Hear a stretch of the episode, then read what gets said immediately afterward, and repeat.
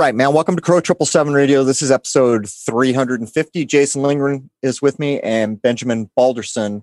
Uh, we're going to talk about some, uh, I don't know, we're going to call it an old world spiritual tradition, uh, the Norse ideas.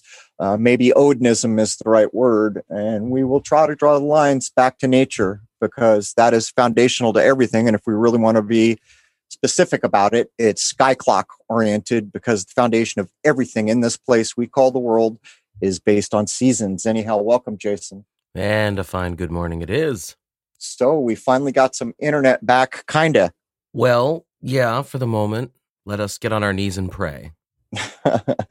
so internet came back, but it's been up and down, and we are way, way, way behind. By the way, I will mention starting on episode 350, I have increased the size of the episode images. I think the limit's at like 3000 pixels square. So I hit it in the middle from the 1400 pixel square I was using. Uh, they'll be roughly, well, they'll be exactly 2100 pixels square now. Anyhow, welcome, Ben. Thank you, Crow. Thank you. It's a pretty exciting season this year. Uh, so much going on, isn't there?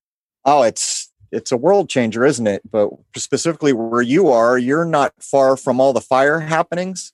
Absolutely. I'm dead center. In the uh, last year, we got evacuated uh, right when I moved into this property. And so this year, we're just sitting there. There's a fire just north of me on uh, Highway 36.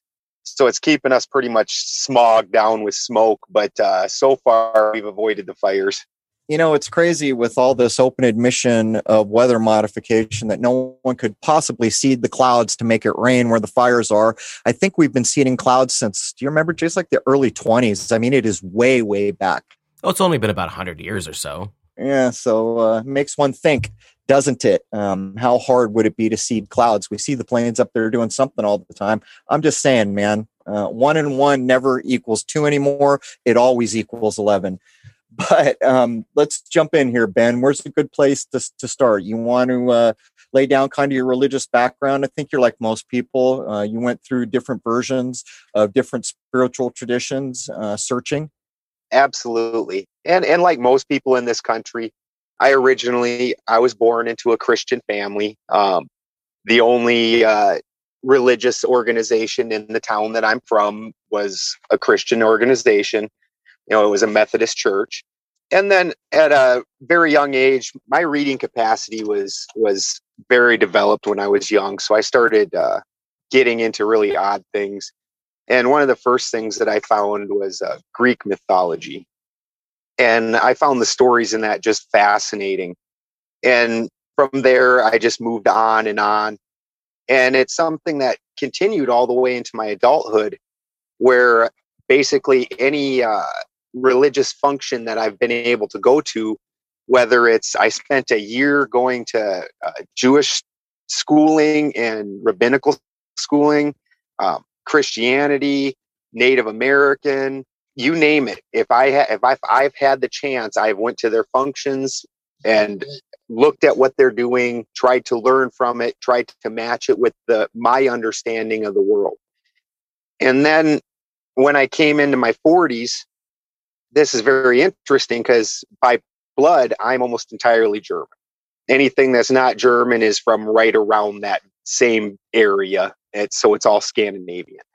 So the last one that I came to, one of the last ones I came to was the Germanic Scandinavian cosmology, which is your your heathen, your Norse. Uh, most people have at least heard of it with Odin, Thor, and Loki in a comic book context anyways but that was the uh, the cosmology that the people from my area worship. And uh, that was really one of the last ones that i came to so it was very interesting. Um, all these other ones while i had found beauty and interesting things in them and truths none of them really seemed to fit very well so i just kept trying and trying until i finally happened onto odinism and went into the deep study of that. And at that point, everything that's in there just seemed to like an old glove. It just it just fit. Getting much tighter to nature. I mean, when when I think of the Norse even the North Mist, it's like one of those things places like the Vatican had to get rid of because it was way too tied to nature. Let's use the example. Here's one for you, Ben. You know how in in what Marvel has put into the world mind about Norse mythology is that well, first of all, the god of thunder can become a fat, worthless drunk, but you know everyone's always going, oh, look, his eyes poked out. There's one eye. But nobody understands what that is supposed to mean. That's supposed to be one of the meanings of it is it's you're seeing with one eye now. In other words your your third eye has been opened. You've been enlightened at some level. You don't need to visualize because of the power of the one eye. That's one of the things that's going on but uh, in in the marvel franchise to poo-poo that by the way they're totally making fun of the idea of ether. It's an evil black thing or whatever they wanted to put on it but with uh, Thor, he loses his eye, which should have been representing that he spiritually awakened at some significant level. And in actuality, what they portray is the same old game uh, pull it away from reality, pull it away from nature. Absolutely. When you're looking at this process in nature, one of the things I always obviously do is as an alchemist, what an alchemist does is put the mechanics to things. It breaks down nature and you're looking at it and studying the way it actually works. So, as an alchemist, I understand that I need to open up and, and decarbonate the highest oil, which is representative of that high mind. And then that high mind or that highest oil opens up the lowest salt. So, what we have going on here is a order of operations in order to achieve the great work something that they did not represent at all. And there's a bunch of other representations. I mean, it's it's a comic book made for entertainment. On on the one side, it has kept the ideas of Odin in the uh, world mind, so it's not been forgotten. But then on the same token, it's also created so much misinformation. Like if you go and try and look up anything about Thor you're going to have to really wade through pages of comic book nonsense, you know, where people like you go in and you start talking to prospective uh, people that would like to follow Norse and they're asking questions like, you know, if if somebody can pick up Thor's hammer, is he become king and things like this? And this is this is all nonsense that was just made up by uh, Stan Lee and for entertainment value. Well, let's be honest here. This is something that gets done over and over again, where if a concept is really important, they'll put some kind of fictional thing out there, and then all of a sudden, that's all your hits, especially on Google. Absolutely. Well, we can draw a very good example that I've just kind of thought of based on what we just did with Athen Kamente, um, who came in and said, look, uh, the sky that's actually with us right now is not represented. And they've created all these clever ways to get people not to look at the sky. Now, what I'm about to say, I think, is a very good example of Norse ideas, which were very close to nature, and they had to be. Think of navigation across oceans back then. How was it done? Well, a big part of how that was done was with the sky clock. In other words, if you don't understand the, the sky clock, you can't navigate. Now let's come up to what Athen and I hit on. We tried to make the obvious statement that most people are still thinking tropically when they think of the low point at the sun on December 21st in and around Christmas. That's another thing. We turned it into Santa and then we turn it into the Easter Bunny when we get up to the next one coming around the equinox. But the point is, um, everyone associates that with Capricorn and it's not Capricorn, it's Sagittarius. And so what that means is all the maps we have are complete nonsense. They have the Tropic of Capricorn and the Tropic of Cancer.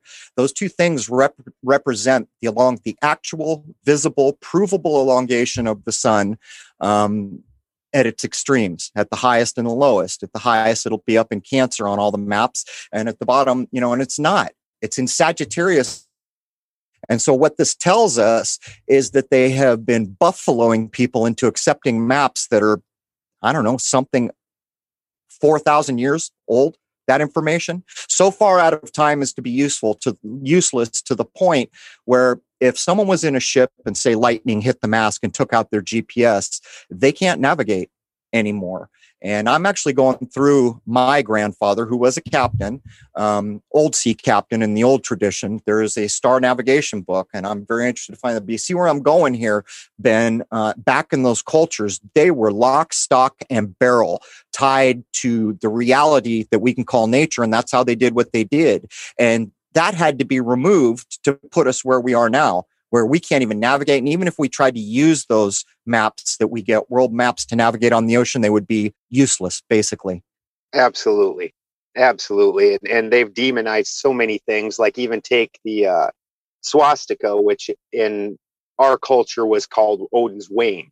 And what it is, is the, the spin of the Big Dipper around Polaris, which ties into all the seasons and everything else and a navigation tool to boot, right?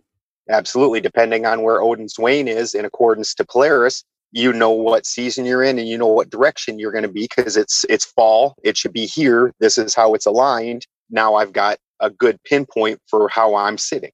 Can we somehow draw what I just said into a better picture so people can see the evident fraud, the complete washing of world memory and world mind, and the helpless state that you are left in when you've been separated by nature? So I tried to show that we have this thing on a map. It's the tropics, right? The equator's in the middle. There's a tropic above and a tropic below. The one above uh, is labeled Cancer. The one below is labeled Capricorn. That is because at the time that that was true, the sun's highest point for the year would have occurred in Cancer. The lowest point would have occurred in Capricorn. Now, this year, when we get down to the 21st, we will be in Sagittarius and we were in Gemini. I think, I think the high point might actually be in Leo again. I'm not sure. It's either um, Gemini. Am I getting this backwards, Ben? Let me think this through. So we're in Gemini. So it must be Gemini. Uh, I don't know if I'm thinking about this right because I was looking at it the other night. It's all very confusing. But what that proves is that we have been purposefully pulled from nature. And so our view of the world from the get go, whether you want to talk about knowing what the world is or how to get somewhere or even what time you're in, it's all been shuffled. And it's not just shuffled randomly, it's 4,000 years old at least and absolutely understanding that I cannot give you directions to go anywhere if I don't know where you are. That's right. So this pulls us around to what's about to happen in the world, and we'll pull back into uh, the Odin ideas. Uh, as we pass the equinox here, which I haven't even looked up, um, that's another thing they're doing. They're telling you that if you watch television shows or anything else or look it up online, they'll tell you, oh, the solstices are on the 21st of June and the 21st of December. And those equinoxes, just by chance, are on the 21st of March and 21st of September. It's not true. Um, those equinoxes are completely dependent on your geography. So, what's about to happen um, in I don't know, very short amount of time. It's going to be September 20 something uh, when we go through there. We're going to go to low point of the sun again, and everything that got encoded and and sneakily rolled out to put it in subconscious is probably going to be associated with Sagittarius, while the world mind still thinks it's Capricorn. But let's pull this back around. Um, most people hear about you know thor and loki and all these other things and it's gotten to the point where really all they're aware of is the marvel Marvel ideas. And as I'm trying to do the episode image for this, it's damn near impossible um, because you're going to get Marvel Comics images, which I don't use. Absolutely, and and that's where the world mind has been taken. It's taken this from a, a very real, very natural cosmology that you can look at in the world, and it's turned it into something that's just very entertaining. Like I said, that Thor is your most well-known figure and uh, there's a couple pieces in it that have some have some resonance and have some truth like his hammer can return to him and things like that um, but for the most part it's complete beer after that. They've in any of these any book that you read or even comic books they've got to go and find some realism to put in there in order to make it appealing and make it seem realistic and that and then they go with all their artistic license after that. So they've almost completely wiped any real uh, norse cosmology out of the world mind. And that's something that's been being done since it very first started. When this first started, one of the ideas is that a thousand years ago, basically, Vikings just appeared on the scene, raping and pillaging and just being savages.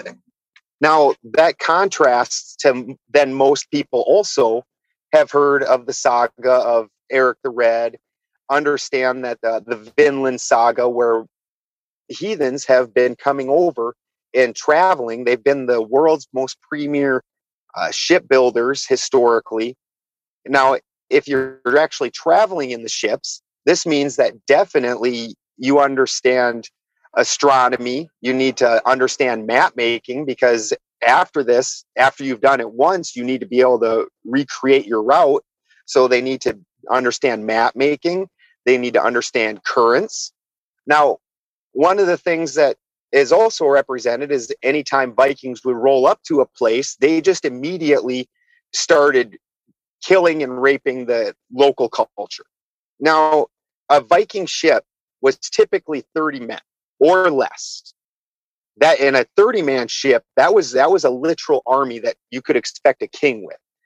So we're talking about 30 men or less would show up to a shore and if there's a city there, if you just go and start attacking the locals, it's not going to take long before you're not welcome, before they're immediately setting upon you before you ever reach the shore.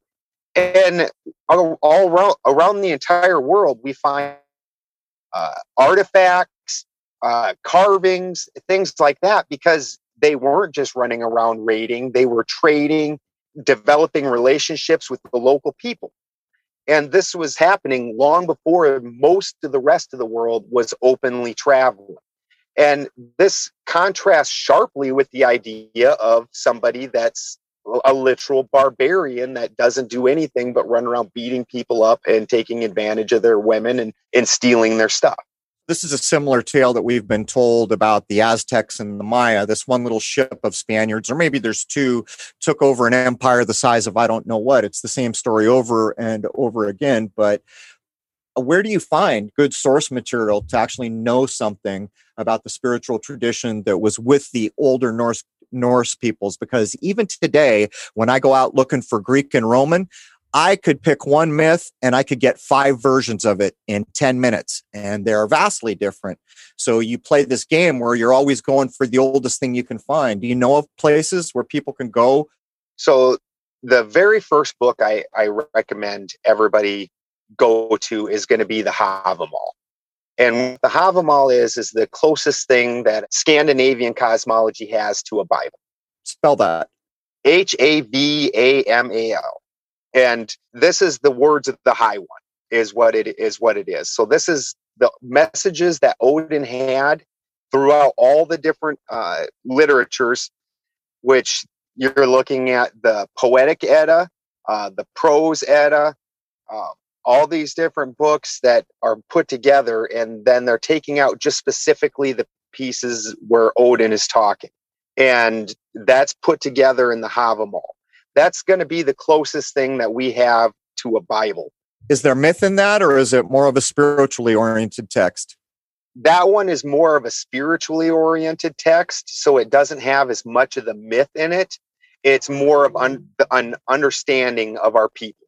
The very first section is, and the second section are what we call guest and host rights.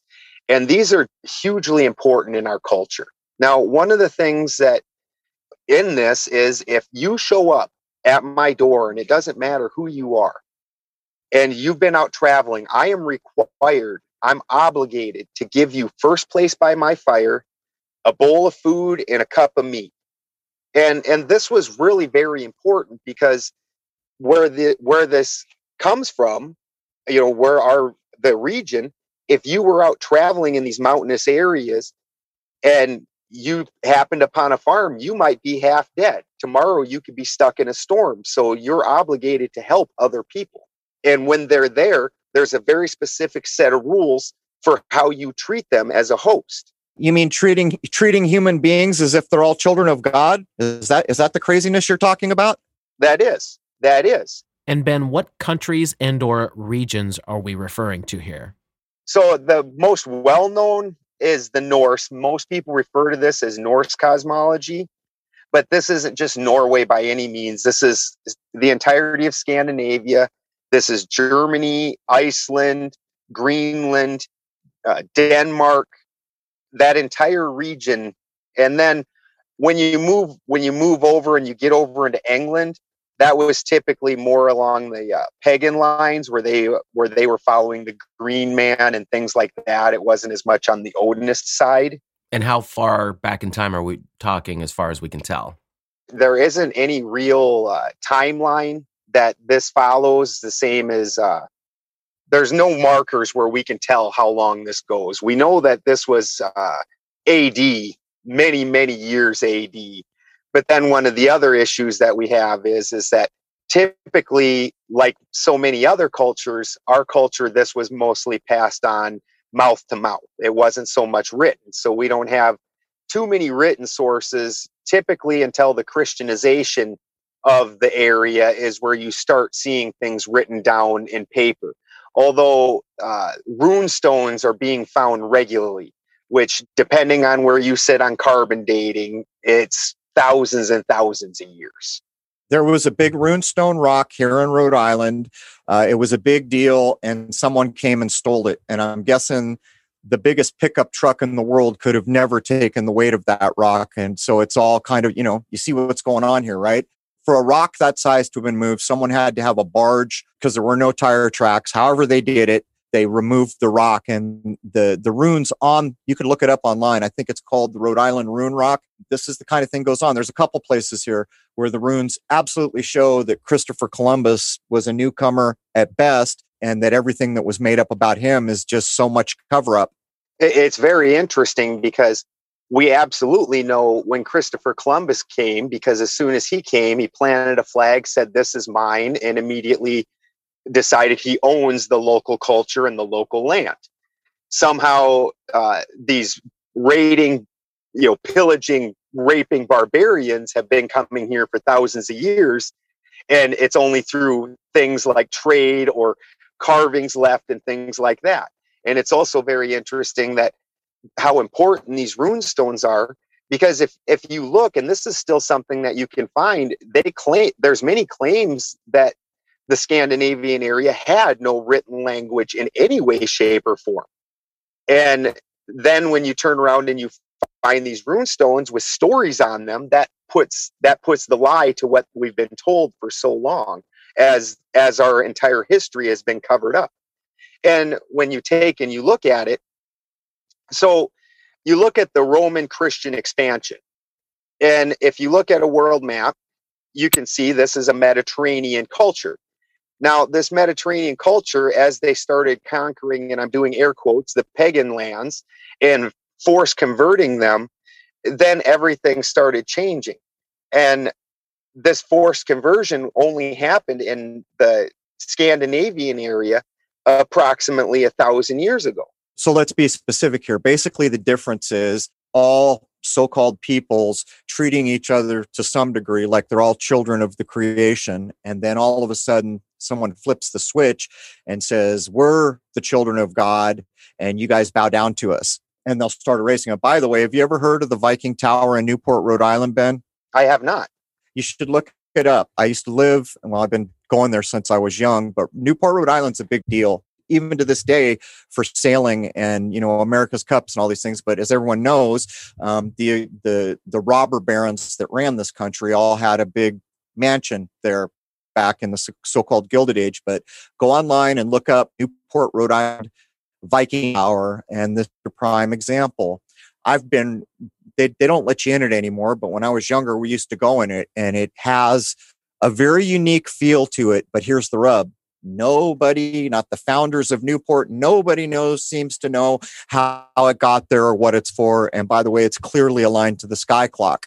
Um, but there's an interesting thing people want to look. It's really quite an interesting looking structure. And somehow, from the founding of Newport, which is way in the heck back for American standards, uh, they left it there. And I would, you, can't really convince me somebody back in the day didn't know built it or how it got there. Is its age known though? Um, they'll tell you what the you know you know the deal, Jason. I don't think it matters. Um, what I was about to say to Ben is it's aligned to the sky clock. So when we get back to getting our diapers off and understanding something about this creation and the clock the creator put above our sky, it'll date itself. Um, in in the light of Egypt, it goes on to all the pagodas in uh, in Asia. It tells you a calculation you can do to determine what age the pagoda was. Because back before the takeover of we're the only godly people here and we'll kill you if you don't bow to us. Before that, the part of history that's been erased, mostly people treated each other with respect and mostly everything that was built was aligned to the sky clock. And I was going to ask about the, the text Ben said, um, is it your feeling that when we get back to understanding the sky clock, it's just like Greek myth. They're constantly putting little clues in that would allow a knowing mind to deduce the time in which it was created. Absolutely. They, they, they can't not, it's like, and you, you have to wonder, is, is it they're trying to put the clues in or is it that the truth just refuses to be hid? I'll go with that. You see, when you have like Islam has a version of it, my worst enemy could come to the door, and if he demands hospitality, then he damn well gets it. Everything else is off the table. It's not how we think in the West. And I can do many cultures, and you just did it for the Norse tradition, where you're a human being. You could die out here if someone doesn't help you. And we recognize that because I'm a human being and I could die out here. So there is a I, I don't know. I'll just use the words child of God. People viewing another human being as a child of God, that there is a modicum of respect and way more than a modicum that needs to be proffered. And the part of the world we don't know about, in my view, is a worldview like that. And it was close to nature. All these latter day religions that came along, the first thing that's always done is the separation from the creation. There's how you know you're getting buffaloed. There's how you know they're trying to put you on the highway to hell to make a pun, um, because they're separating you from you're basically your mother. The creator put this creation here, and it's what keeps us alive. And by the way, there's a th- thing up there called the sun, and without it, we don't get heat or light or food or anything. But we've got to get these pagans because that we're going to make that a bad word because they're close to nature so we're going to separate them from nature. I was going to ask you about heathen. Heathen and pagan for most minds is not you know they're not far apart but basically what it comes down to is they're people who are living close to nature. And by the time places like rome and the vatican are going for the whole enchilada the very first thing that always happens is they separate from the natural world. And this is proven beyond argument in our maps. Show me a single map that has the Tropic of Pisces or the Tropic of any other thing. Since the Tropic of Capricorn, we've probably come through at least 4,000 years. So, how in the hell did all that get buried? And how in the hell are we still looking at old comic book maps that are based on something that was true at least 4,000 years ago? Um, but it all plays into the same thing, Ben. It's the separation of nature, which is why these older traditions matter because they were not separate from nature. Absolutely. They were uh, completely tied in with nature. And the main difference between what uh, the group that would consider themselves pagan and heathen, heathen is typically more mountainous forest people, where your pagans are more your flatland woods, uh, uh, swampy areas, lakes. That that's really where most of that difference comes down to. Both words taken by the Christian tradition to make that a bad word. To be called a heathen or a pagan is an absolute insult to the point where someone in all their righteousness will look at someone called that and say, Those poor bastards aren't saved. That's how far we've come. That is how far we've come down the wrong road. So basically, heathen would be the mountainous version of pagan, if I'm hearing you. Absolutely. And and in our texts, it's very important that both heathen and pagan are going to be more of a rural people so very specifically one of the first things that you learn is that odin says is it's better to own a small farm or your own farm even if it is small with just a shack and a couple of goats. It is better to own your own farm than be a beggar to somebody else. So it's understanding that having your own land not just a house in a city where you have to go to work and you have to you're still subject to somebody else understand having your own land where you have your own food. The the idea of the goat is specifically you're getting goat's milk, you're getting uh, for most people meat. Um, this is something where you can be self-sufficient. The idea is is being able to take care of yourself, and that's one of the core uh, values and beliefs of the Scandinavian cosmology is being self-sufficient. We don't pray to our gods in the same way that the uh, Christian cosmologies do. It's generally understood that if you pray to Odin, he's not going to give you anything that you ask for. That it does not work that way. The gods were here and we're here to follow their path, follow their example. The stories are here in order for you to gain an understanding. So that way you can choose a path based on that understanding we should draw the line because you used the word God. So let's be perfectly clear. Um, I've spent a lot of time saying the Greeks did not believe there was some bearded dude on Mount Olympus. They personified aspects of nature. In the same way we give a constellation a supposed animal shape, now it can be woven into a story. Now it can be used as a teaching tool. Um, so let's use the example of all the old things that matter. Uh, is there a day of the week for Odin? ben, there's Absolutely. a good example. Is there a day of the week for Zeus? You see where it used to be. And what this proves to us is that they're gonna, in some way, shape, or form, align with the so called seven luminaries of that time to include the sun and moon. And that is going to generate the possibility of having a day, a month, a week, or a year. And so you can see the natural influence that is often personified for the sake of teaching and passing on information. Myths and things are woven. Um, but how does how does anyone miss the point when I believe Woden or, or Odin's Day isn't that Wednesday? Yes, sir. There it is. Thor's Day would be, I believe, Thursday. Uh, I'm more up to my speed uh, in the Greek ideas, but it's all the same idea, just told from a different perspective. Now let's look at Woden's Day. What day is Woden's Day? Wednesday. Where does Wednesday sit in the weekly calendar? It is dead center. Now, what type of being is Odin? Because this is another understanding that in our cosmology, not everybody follows Odin. As you said, these different gods represent different things. So we have things like Tyr. Tyr is the god of honor and of courage and if these are things that are important to you that that resonate with you inside of yourself these are the things that you look up to that's going to be the god for you where odin odin is a mercurial god now as an alchemist what is mercury but a solvent now the solvent what is its job the solvent or mercury's job is to make the transition between the sulfur and the crystal side or the salt side possible. So, whenever you're looking at the great work, you're breaking it down into three things your sulfur, your mercury, and your salt.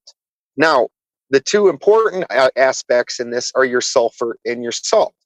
Now, the sulfur cannot enter the salt because the salt is a hard closed crystal. Do you need to use the additional words that people will understand spirit soul and body? Um, you need to draw the line there so people can follow. Well right. Okay. So understanding that you've got a your high spirit or your sulfur and then you've got your your salt soul now the body that you initially burn out is to get the carbon out because your carbon is currently acting as your mercury but after you burn the carbon out, you're left with your purified mercury. Now, what the purified mercury's job is, is to make the transition from the sulfur into the salt possible. This is why Mercury or Hermes is the way, or you know, Jesus is the way. Anytime it's a mercurial figure, that is be acting as a solvent and allowing the transition of the high end into the low end into one thing. So that transitional piece needs to be right in the middle. Where do we find Woden's Day? Right dead set in the middle. So we understand that this is again representative of the natural order of things. So basically, what you're saying is you could describe this as a force of nature.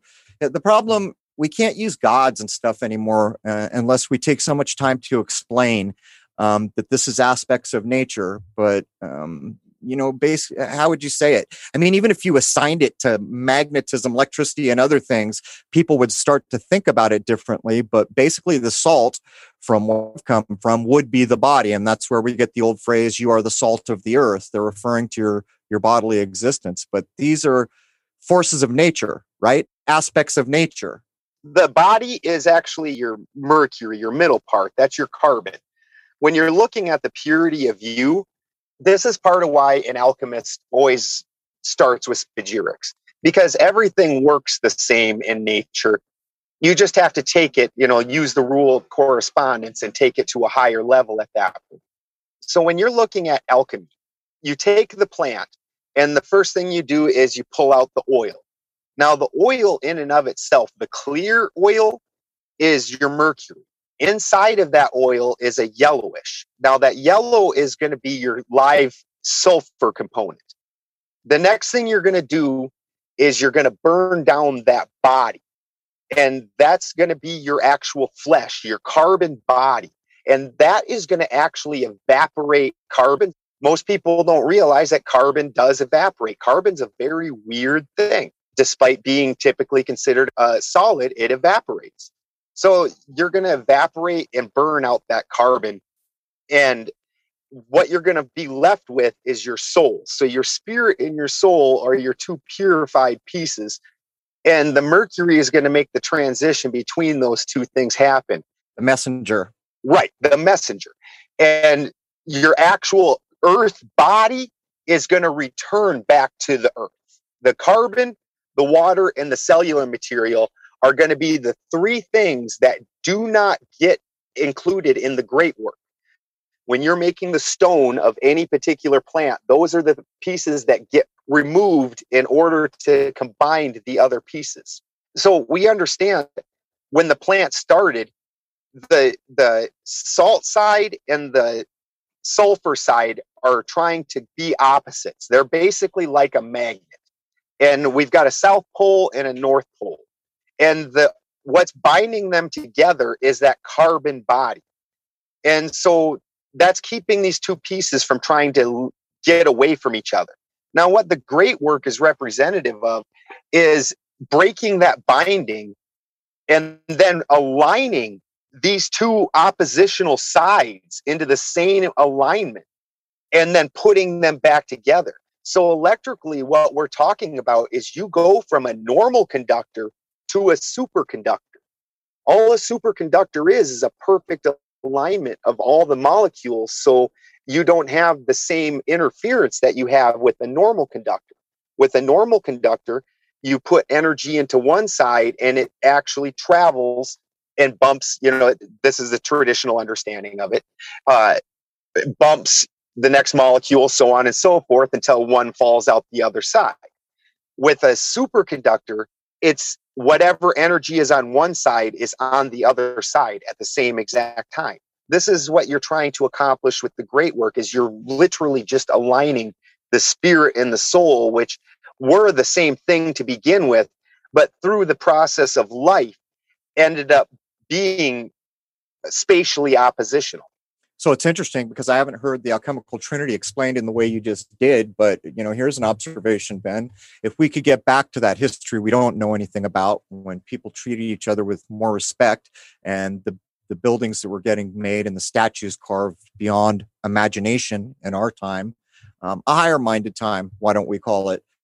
Um, what you have to be able to figure out is that if your whole spiritual tradition is based on a blueprint of nature that allows you to achieve never overstepping the natural boundary. So basically, what that means is that the entirety of existence is tied to nature, and probably the least of us, the least able men and women were doing natural sciences and alchemy at some level. And I know where you're going to go, Ben. You're going to jump into fermenting, right? Because that is where alchemy probably started for all of us. And there's nowhere in the world where there's not fermented things that I'm aware of. Absolutely. You start seeing the fermentation process is your first steps to alchemy. Eh, how did this get figured out? And then the very next thing you start looking at is is air quotes your herbal witch women. Well, what were they doing? They were just doing plant alchemy and plant medicine. Now, one of the reasons that today, when we look at these herbal remedies, that they don't have the efficacy that's being claimed, well, part of that is because they are not performing the alchemy or doing the spagyric processes on these plants, which brings them to their epitome. And even the ones that are doing some of these processes, they're only extracting the essential oil or the mercury. Now, what's the mercury's job? The mercury's job is to open the path of the salt and the, the sulfur. So you're only taking the solvent in and of itself. You aren't taking any of the component pieces that are actually doing the work. You've basically built a riverbed and now you've got no river to flow down it. I, I know where you're going. Think think about this. So I, I, you know how much how much the world would change because there was a British Empire. Think about this. I get all these old book listings, and there are so many of them that are about fairies. And I know you know where I'm about to go. Think of our good friend Lauren, who makes the fermented drinks for health. She calls herself the fermenting fairy, which is actually the, the correct use. Um, that fairy being related to the natural process of the fermentation. Now go back to all the British writers from, I don't know, the mid to late 1800s, where all of a sudden there's a tooth fairy and all these magical Santa Claus like beings start leading the mind away from nature. What's ironic about that is just before you start seeing all this fairy and goblin writing leading people into fantasy, um, there are actual books that tell you what a flower means. A yellow flower, a yellow rose means this. But what people have forgotten is in Britain at that time, you got a yellow rose when a yellow rose could be grown. So it was delivered by nature at the time it was supposed to be there. So the meaning attached to both the cymatic color and pattern and what the flower itself represented were tied lock, stock, and barrel to the sky clock. And I'm just pointing all this out because by the time we get up to fairy tales, you can see what's going on. They're leading minds away from nature. Absolutely. And and then refilling it with things that you can't tie to the natural process because one of the things and you find with this cosmology and with all these cosmologies is is when you gain an actual understanding of the processes that are happening then it becomes easy enough to tie those processes to nature. When you sit and you watch a, a process happen you can match these stories up. Now when they turn and twist them you no longer ever get that. You're never going to gain higher understandings because everything that you see is going to have a disconnect. You're never going to put together the puzzle. I've actually had PhDs in literature and myth badmouth me because I suggested that Greek myth is all about aspects of nature. And what kills me is I always respond with the part of the Iliad where Ajax is killed, or I forget, I think it's Ajax, and a iris sprouts up. They're telling you, they're giving you a cymatic color. They're giving you a type of flower that will only sprout at one time. And they, and with irises, that's pretty darn specific. Some irises only bloom for three days. But the point is, you've been given the marker. And these guys who came out of the universities are telling me that I don't know my butt from a hole in the ground. And it blows my mind. That's how far astray we've been pulled. You know, Ben, you know the little story uh, from Britain, I think, of the little girls that got a camera or something like that, and they actually filmed real life fairies in the garden. I do know that one. Yep. I would not be surprised to look at that and realize that it's a false flag switching major parts of society's minds away from nature. Now there's going to be the tooth fairy and the Easter bunny and all these other things we fake like are true that can absolutely never be tied back to the creation. Yep. Well, and do you know the uh, story of the net from Greek mythology? Do it. Well, the story of the net is where uh, Mars and Venus have an affair. Venus is the wife of Vulcan. And Vulcan comes home and finds that Mars and Venus are having an affair. He gets angry uh, and binds them in a net up in the corner of the room. Well, if you follow that story piece by piece, what that is is an alchemical equation. Now, with iron and copper, the thing with Vulcan is you, well, iron matches to uh, Mars, copper matches to Venus. Now, Vulcan, you need to take as white fire, which is a specific temperature of fire. There's, there's, this isn't just your orange little lighter flame. This is some super hot fire. This is volcanic, volcanic heat. Now, when you reach this heat, what happens is, is you understand that elements are not a pure thing as we think they are. They're made up of numerous molecules. Combinations, I called them. Right, combinations. Now, when you reach this temperature, one of those molecules is going to drop out.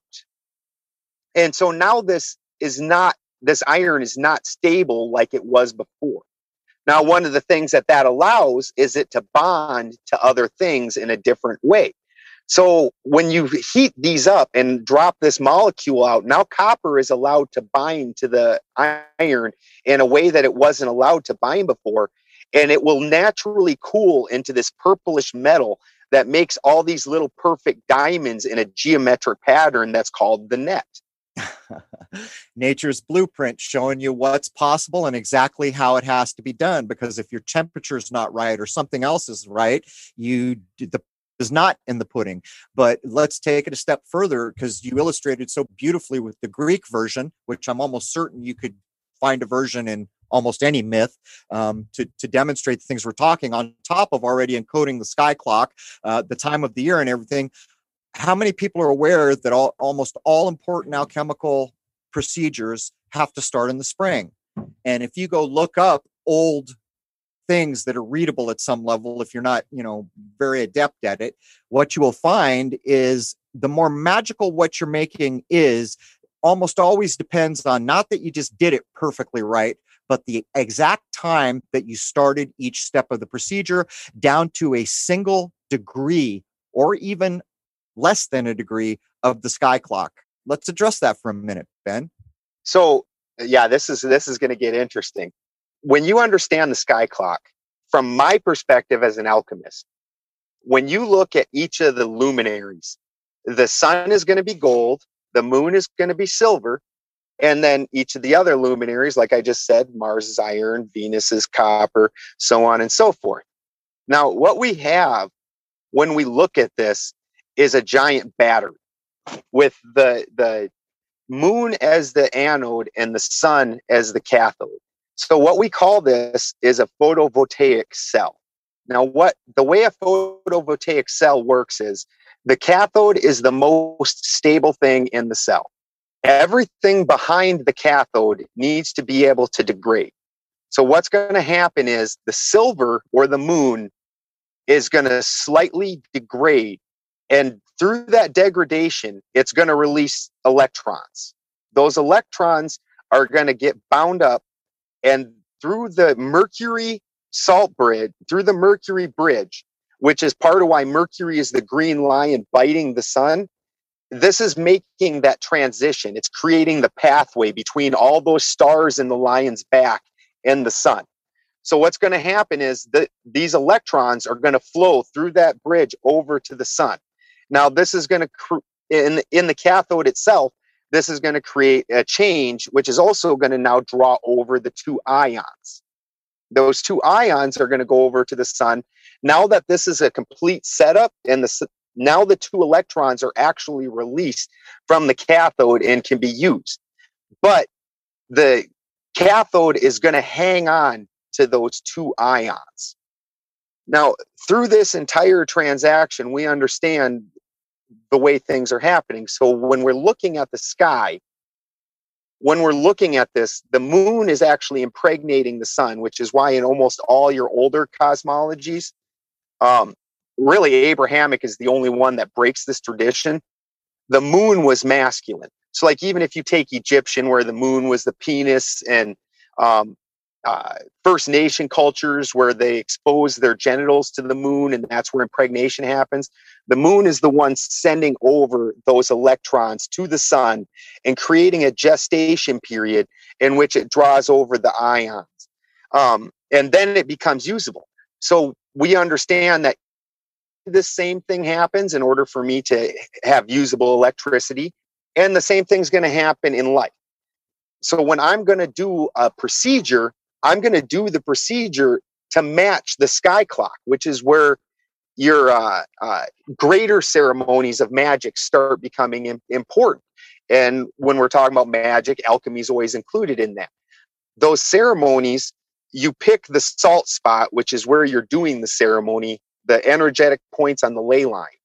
And then you yourself are acting as the Mercury and you're looking at the sky clock and trying to match up with the sky clock what you're doing.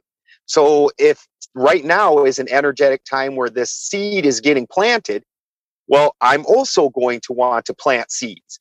And then at the end of this cycle, when you pick, I'm also going to want to pick because anytime you're working with the flow, it's no different than being in a ship or being a sailor. I've got the winds above, which is the sky clock, I've got the currents below, and then I've got the ship, which I can actually control, the Mercury. And that's when I align the, the ship to the top and the bottom. Now I'm going somewhere. I don't even have to put effort into it. We don't even have to put the oars out. All right. So we're going to have to wrap up hour one, Ben. But I mean, take it even just one little step further to try to tie in people's minds or give them the opportunity to, to consider how critically important it is in, in, from the point of view of wanting to be spiritually higher human being um, having your spiritual concerns tied to the natural creation. Because anything you did spagyrically you can spiritually apply to your own life. Um, if you go beyond spagyrics and other forms of what we now call alchemy um, and by the way, there's dark alchemy and light alchemy, like all other things. And when Ben was saying magic, what I hear in my mind is the aspects of nature you can't measure. that's that's the way I think of it. Um, like fermentation, you know, there's all these things going on. You you can't weigh and measure it, but you can call it fermentation. That's pretty magical. Um, but the point I would make is these traditions were all tied to the sky clock to the world that we live in, to the natural processes that allow what they allow. And all of that was translatable to the spiritual path of a living man or a living woman. Now, I'm going to wrap up hour one of episode 350, but I'll tell everybody uh, I'm so tired of not being able to use a telescope that I'm looking at new avenues where I can get a darn good scope, hopefully networked in a place where I can use it year round from where I am here and never once have to carry or do any of the things that are killing me now, um, particularly in the situation I'm in where I'm taking care of an older person around the clock as well. So my hope is that that will come to be. If it does, there will be another portion of the website added on to deal with the sky clock. Um, I will never again put up my work on social media or a place that can claim control and part ownership and all the things they do. Um, but there's all that. Anyhow, Ben, thank you so much for hour one. We're going to all regroup here and come back for hour two of episode 350. Join us at crrow777radio.com, C R R O W 777radio.com. And I'd like to wish you all a happy, healthy, and higher minded new era. There it is, man. Cheers.